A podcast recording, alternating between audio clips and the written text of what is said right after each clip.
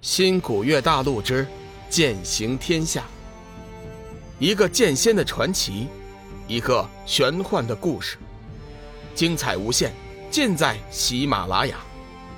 主播刘冲讲故事，欢迎您的订阅。第四百零八集，会盟盟主龙宇冷笑一声，哼，很遗憾的告诉你。你的信息对我来说，根本就没有一点价值。龙宇祭出光能剑，在头顶防御，手中斩日仙剑银声大作，准备出手攻击。黑暗魔帅顿时大骇，急忙说：“等等等等等，我还有话要说。”龙宇冷冷地说：“我就再给你一次机会，说吧。”我在私下里听幽暗魔殿的人祭祀说。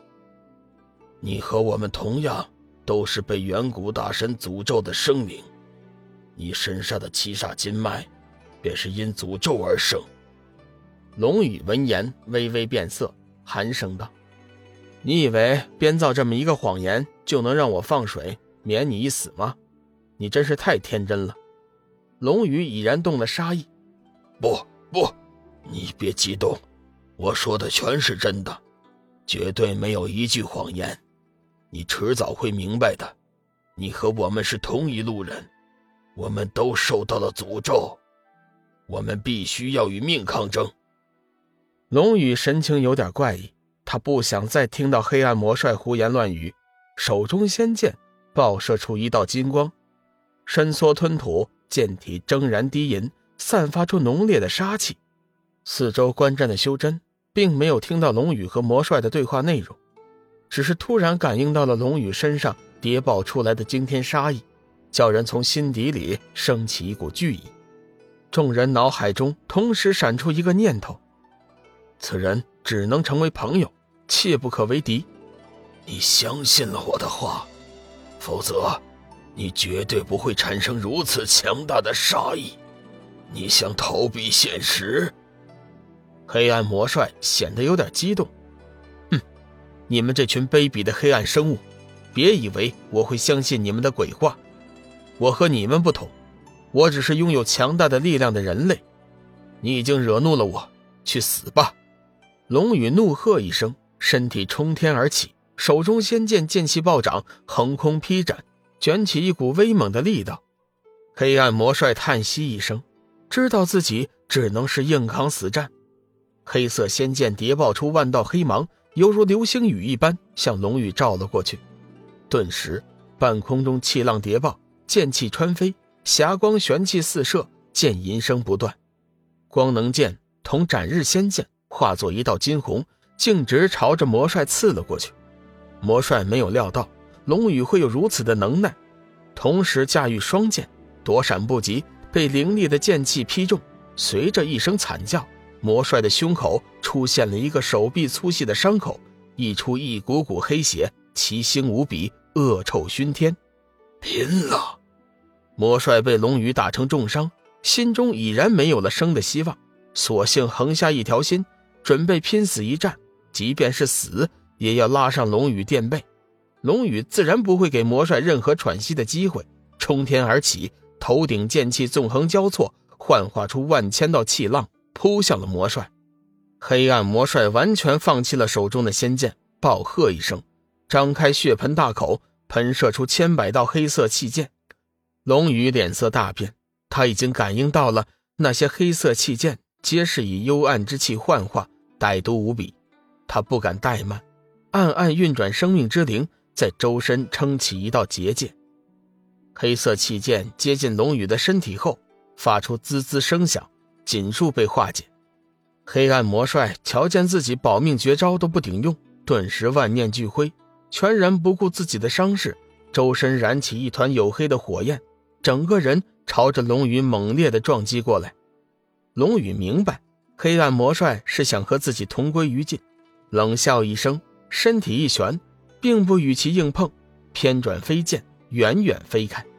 黑暗魔帅则是用全身仅存的力量。在身后紧追不舍，少顷，龙宇突然站身，双剑齐飞，两道耀眼的光辉朝着黑暗魔帅射了过去，其中还夹杂着众人无法看到的一股绿色气剑。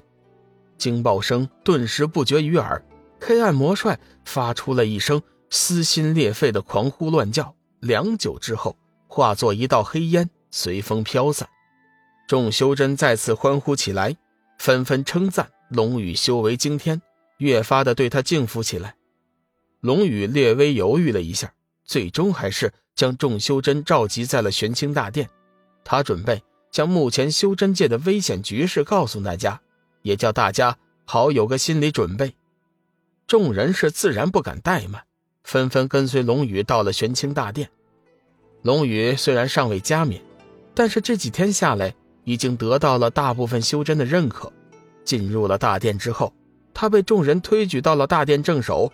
原本属于玄清门掌门的位子上，待到众人落座之后，龙宇站起身来，环视一圈，沉声道：“各位，今天我找大家来，是想为大家通报一些关于黑暗生物的最新消息。根据我获得的消息，黑暗之渊继黑暗魔将连续失败之后，重新派出了十位黑暗魔帅，隐藏在修真界，暗中残害修真。”为黑暗之渊输送元婴。目前为止，除了今天被我所灭的魔帅，修真界尚有八位黑暗魔帅，在不断的掠取着修真者的元婴。此话一出，众人无不纷纷色变。龙宇摆摆手说：“大家静一静，听我说完。黑暗魔帅这次出事，完全是为了掠取足够数量的元婴，所以隐藏很深。”很难发现他们的真正面目。我有一个建议，希望你们回去之后能够积极落实。空明大师说：“盟主请讲，我等定将照办。”众人也是纷纷附和。龙宇肃然道：“我建议各位回去之后，尽快以各门各派为单位，建立一副化名册，每日早晚各点名一次。一旦发现哪派有失踪的弟子，必须在第一时间上报长老会。众人一听，便明白了龙宇的意思：建立化名册，实行早晚点卯制度。一旦发现有失踪的弟子，就可以借此顺藤摸瓜，找出黑暗魔帅的下落。另外，还有一件事情，大家也需尽快办理。修真会盟虽然已经成立，但是我想，修真界肯定还有一些不愿出事、不愿加入的个别门派。为了修真界的大局。我希望各位能尽快将这些门派纳入会盟的范围。至于手段和方式，在这非常的时期，可行非常之手段，并非龙宇想扩大势力，他只是在想那些零散的小门派很有可能就是黑暗魔帅的目标。现在的情况之下，修真界每死一个元婴期以上的修真，黑暗之渊就多一份力量。当务之急，趁黑暗生物没有大肆进攻的迹象。最主要的就是阻断黑暗生物元婴的输送。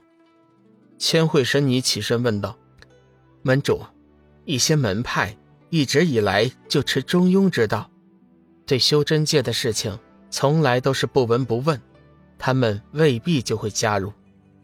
神女不必顾虑，我不是说过吗？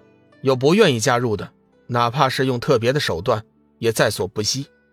这些零散门派很可能会成为黑暗生物的目标。”我们千万不能叫黑暗生物再掠取更多的元婴。